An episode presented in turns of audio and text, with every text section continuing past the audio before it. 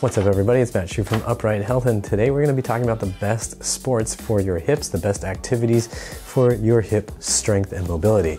This video is inspired by a question from Emma, who commented on my previous video about how to fix hip pain while side sleeping. And Emma asked basically, are there any recommendations on sports which strengthen the hip naturally, except for the gym, she asked. So she's looking for ways to make sure that her hip muscles get better without having to go to the gym so that she doesn't get hip pain while she's sleeping on her side.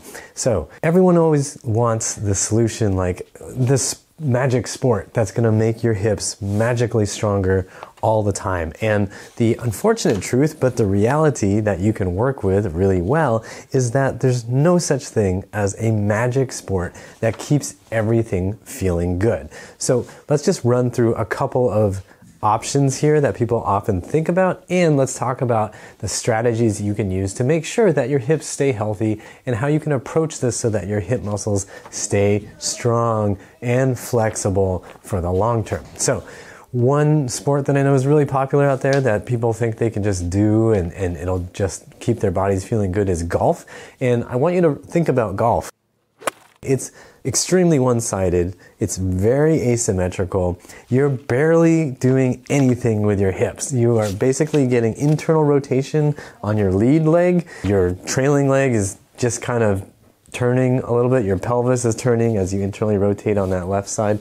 That's not a lot. That's not going to keep your hips healthy, to say nothing of your shoulders and everything else. It's not going to work. Okay. So what about something like tennis where you're running, you're sprinting, you are adopting different positions. It's still asymmetrical. And there's another bigger problem that I'm going to talk about in a second. Now, what about something like soccer or baseball. Again, those are good. You are running, you're sprinting, you're doing some stuff, which is great, but it's still going to be asymmetrical because all of us have a dominant side.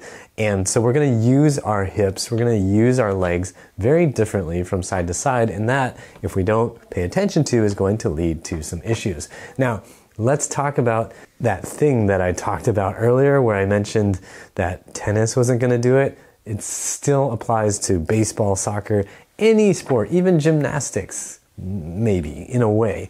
It all applies. Okay, so when you are doing any sport, the thing you have to remember is that in the heat of the moment, you are not going to be doing anything that's going to help you improve your range of motion or strength throughout the range of motion. You're going to stay within your comfortable, controlled range, whatever it is for that day. So let's say you are playing soccer and you've played for four days in a row because you love soccer and your legs are a little stiff and sore.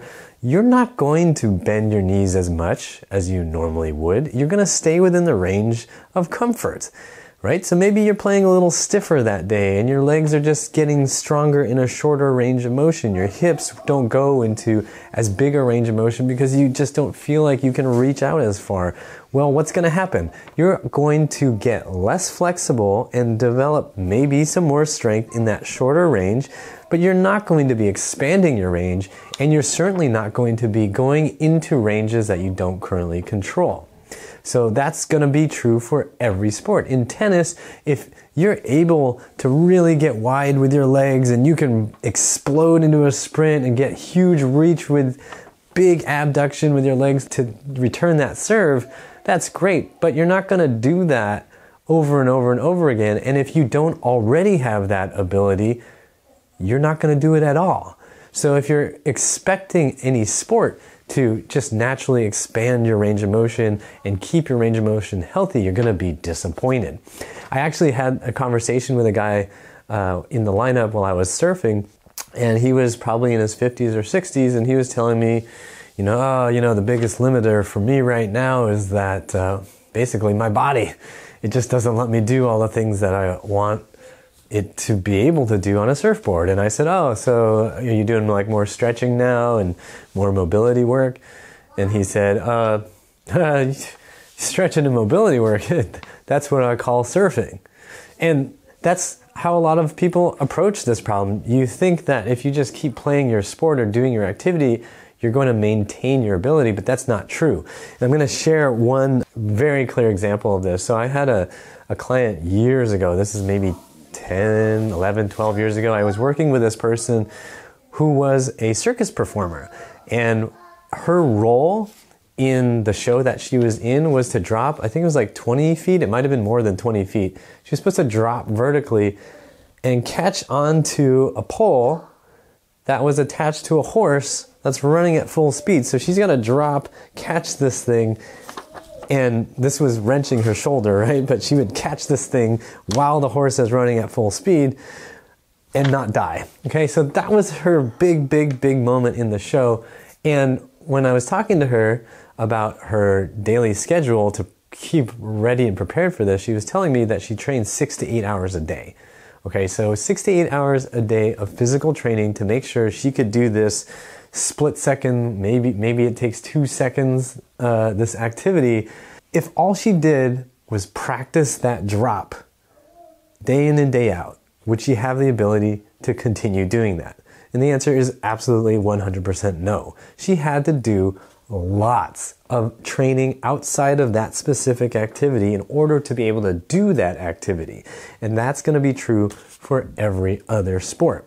Now, when you look at gymnastics, which I kind of mentioned earlier, gymnastics as a sport, you don't see the gymnasts just do their routines over and over and over again. They definitely rehearse them, they do all the things that they need to do, but they also do a lot of extra stuff, physical training, in addition to the actual routines to make sure that they are strong enough and capable of doing the things that they need to do. They can't just do the routines, they've got to do all the rest. So, to be really clear about this, there is no way you can just automatically, mindlessly keep your hip muscles feeling great. You've got to be training with attention and intention so that your hips are being challenged in a way that improves your range of motion, that at least maintains your range of motion, and then builds strength within that full range of motion. There is no activity, there is no sport that's perfect at doing this because in the heat of the moment, in the heat of any sport, you're not going to be paying attention to these things and you're just going to be staying within your current comfortable range of motion so that you can just get the job done, right? So remember, if you want your hips to get stronger, you need to train with attention and intention. And that may mean going to the gym. That may mean creating a space within your home where you can focus and work on your body. There's no shortcut here. You can't just put some headphones on or watch TV while doing this and not think about it at all. You've got to be giving your attention and giving your intention to better hip mobility and better strength. So I hope this helps you, Emma, and everybody else out there who's watching this. It's really important to get this concept down. I hope it helps you. Click the like button, subscribe. Use the thanks button if you found this video really helpful. And as always, I hope you remember that pain sucks. Life shouldn't love.